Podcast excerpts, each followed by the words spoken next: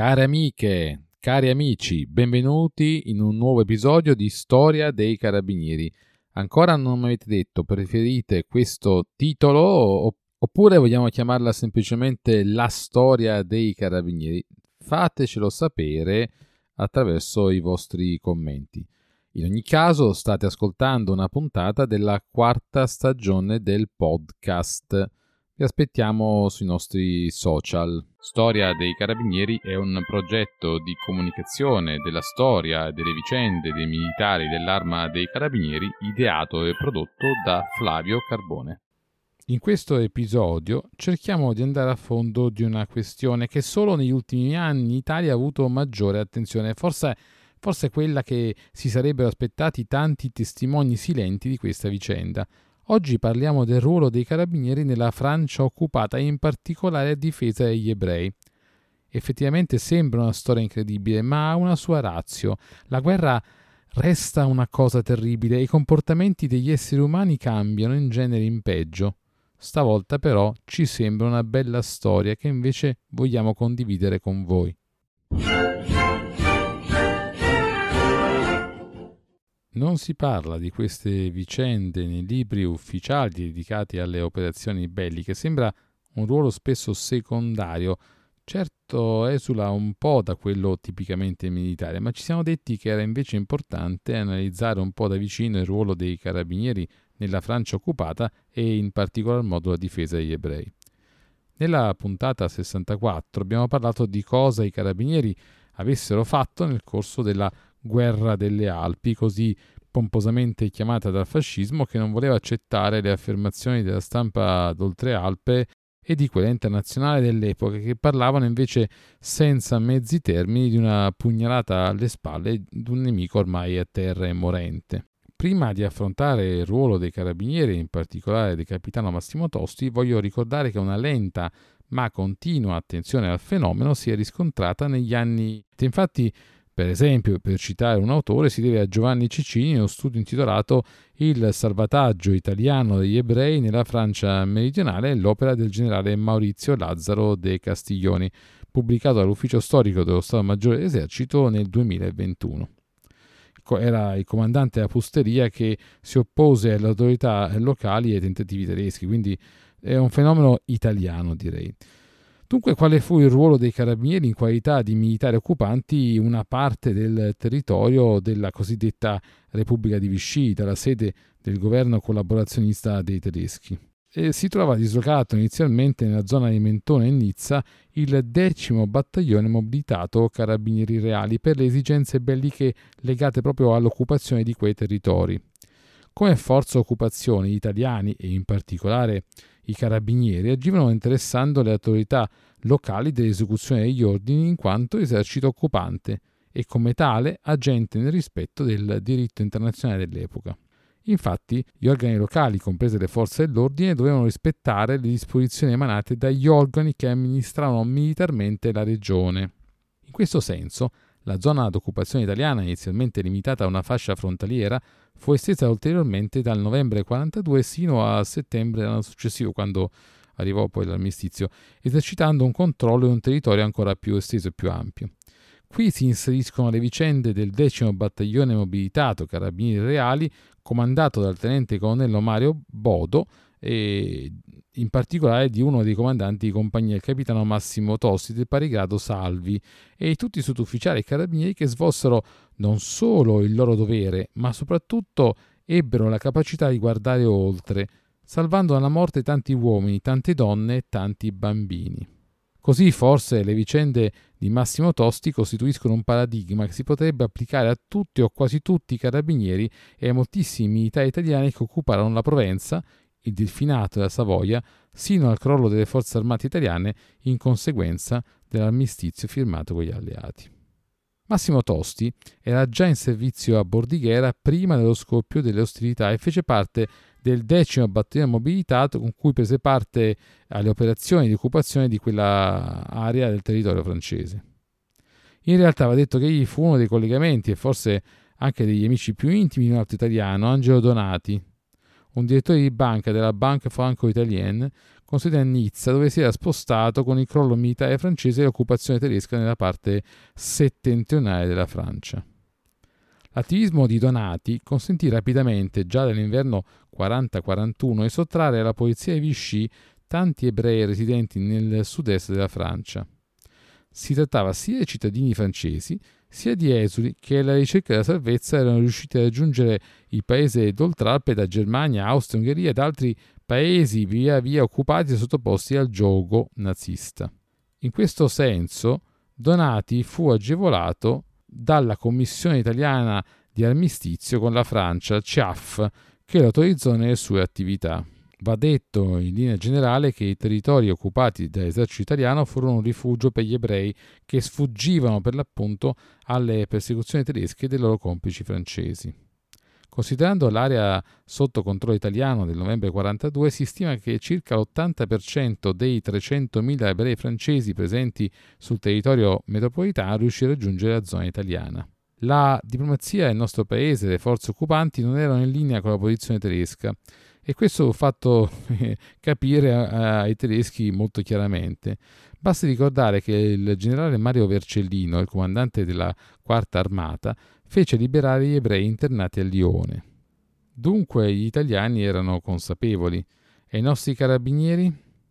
Si pensi ad esempio che quando la polizia francese pensò di fare una retata e catturare gli ebrei presenti nel centro di accoglienza di Nizza, questi eh, francesi si trovarono di fronte ai carabinieri del decimo battaglione pronti a garantire l'ordine pubblico, evitando l'arresto degli ebrei e provvedendo d'altra parte all'arresto dei poliziotti se questi avessero provato a forzare la mano. Si trattava dunque di un confronto acceso, costante, che creava tensioni latenti.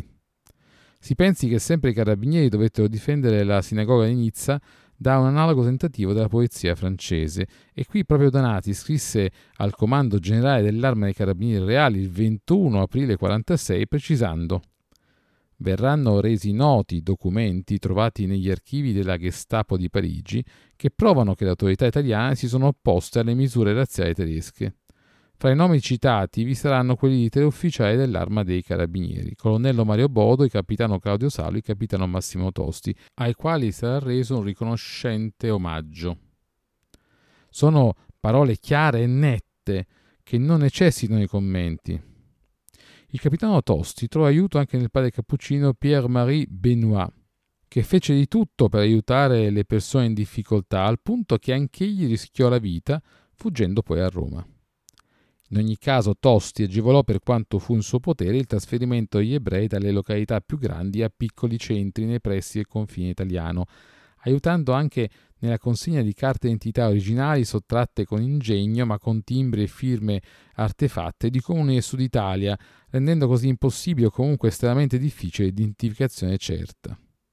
Un altro episodio merita di essere ricordato. Secondo il comandante della gendarmeria di Castellan, i carabinieri rilasciavano spesso alle persone sottoposte al loro controllo dei permessi per recarsi in altre località, il più delle volte a Nizza, trattenendo loro i documenti e entità per essere sicuri di vederli ritornare. Insomma, un controllo che consentiva una certa libertà di movimento. Si pensi che il colonnello della polizia di sicurezza tedesca in Francia, comandante del SS, Helmut Nochen, non ebbe particolare eh, simpatia e attenzione per il comportamento degli italiani. Vi furono partite di calcio tra ebrei e abitanti delle piccole cittadine d'Oltralpe, come nel caso di Saint-Martin-Vesubie, dove i volenterosi gendarmi al comando di un certo Fougère segnalarono l'atteggiamento degli italiani, in particolare di un comandante dei carabinieri di cui però non ci è giunto il nome.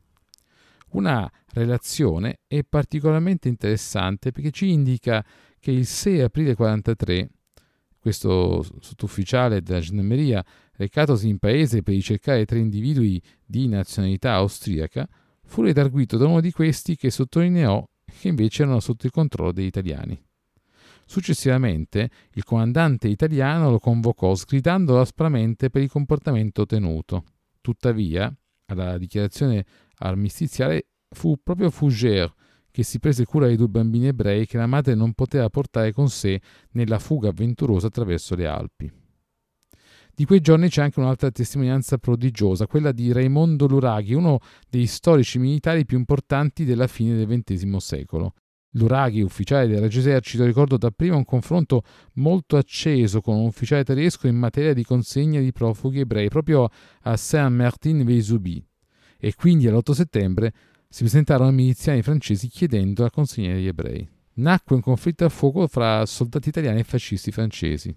Nel frattempo Massimo Tosti, che è il nostro protagonista della vicenda, o forse il più importante di questa vicenda, casualmente era sfuggito alla cattura tedesca con eh, la dichiarazione di armistizio e dopo aver vagato per i boschi riuscì faticosamente a raggiungere Bordighera dove era ancora residente la famiglia. Rimase lì, ma alla fine, di fronte all'ennesimo bando della sedicente Repubblica Sociale Italiana, egli decise di presentarsi, oramai senza beni di famiglia e senza poter sfamare la propria figliolanza. Accettò dunque di prestare servizio nel nord Italia, rimanendo dapprima a Chiavari, poi a Sanremo e quindi a Imperia. Fece ciò che poté, dando aiuto ai partigiani, sottraendoli alla cattura tedesca o segnalando possibili movimenti di repubblichini nazisti. La fine della guerra significò anche la fine delle privazioni e in questo senso ci è sembrato molto importante l'affermazione che Donati fece al comandante generale nel 1946, allorquando segnalava proprio che verranno resi noti documenti trovati negli archivi della Gestapo di Parigi che provano che le autorità italiane si sono opposte alle misure razziali tedesche. Fra i nomi citati vi saranno quelli di tre ufficiali dell'arma dei carabinieri, colonnello Mario Bodo, capitano Claudio Salvi, capitano Massimo Tosti, ai quali sarà reso un riconoscente omaggio. Perché ricordarlo ancora, dunque? Perché ci sono parti di questa storia che non sono state raccontate e che oramai sarà ben difficile riuscire a raccontare in modo dettagliato e puntuale. Resterà nella memoria collettiva di chi ha vissuto quei terribili momenti il pensiero che soldati occupanti in un paese straniero hanno salvato la vita a cittadini di quel paese a cui i poliziotti, i gendarmi e i fascisti di quella nazione volevano toglierla consegnandoli così ai tedeschi. Sembra una vicenda molto strana, ma in questa storia così particolare vi furono tanti carabinieri che, forti della loro esperienza di forza dell'ordine di polizia militare, seppero opporsi decisamente ai tentativi francesi di portare alla morte persone innocenti. In questo senso ci sembra che la storia di Massimo Tosti rappresenti una delle tante storie che questa volta possiamo raccontare. In chiusura vogliamo precisare che qui non c'è l'idea di dimostrare che l'italiano era buono e il tedesco invece era cattivo. Non è questo lo scopo. Invece ci è sembrato giusto far conoscere una storia di uomini che nel rispetto del diritto di guerra e nelle difficoltà di una guerra ingiusta e fascista seppero trovare la forza di opporsi a progetti diabolici che intendevano colpire indistintamente uomini, donne e bambini indifesi, solamente in vista di una patologia che aveva colpito tutto un popolo, il nazismo tedesco. In conclusione vi ringraziamo molto per l'attenzione e ci curiamo di potervi ritrovare all'ascolto delle prossime puntate. Se avete voglia di collaborare a questo podcast, anche al blog, ad uno dei canali social dove siamo presenti, mandateci un messaggio diretto e ne parliamo insieme. Dunque fateci sapere cosa ne pensate, se questo episodio vi è piaciuto, se avete delle curiosità, aspettiamo un vostro commento, stiamo lavorando ad altre iniziative ancora. Rimanete con noi e seguiteci soprattutto iscrivendovi alla nostra newsletter. I link sono tutti in bio e quindi non c'è nessuna difficoltà a raggiungerci. Siamo giunti ecco davvero alla fine dell'episodio, storia dei carabinieri. Vi chiediamo per chi ha un iPhone di ascoltare e valutare gli episodi su Apple Podcast. Se invece avete un altro device, magari che funziona con Android, potete provare un altro, un altro applicativo. Insomma, ma di massima ecco su Apple Podcast potete valutarci con eh, un vostro, eh, una vostra, un vostro punteggio, diciamo così, ecco, le 5 stelline ci farebbero molto piacere. Se invece ci ascoltate su Spotify, lo sapete, potete valutare sia il singolo episodio sia tutto il nostro progetto e ci farebbe davvero piacere. Allora eh, potete ancora partecipare a questa iniziativa eh, potete far parte del community su Telegram, ci potete seguire qualora ancora non lo facciate su Instagram, ma siamo anche presenti su YouTube, anche se non siamo molto operativi da questo punto di vista in questa fase storica e soprattutto vi suggeriamo di iscrivervi alla nostra newsletter su Substack, anche lì in bio trovate tutto. Ecco, una newsletter semplice, noi ne pubblichiamo una al mese al massimo, con tante piccole informazioni, speriamo che vi possano essere utili, insomma un po' per stimolare la curiosità e l'approfondimento. Allora vi invitiamo ancora a seguirci sul blog e alla prossima. Grazie ancora e a presto.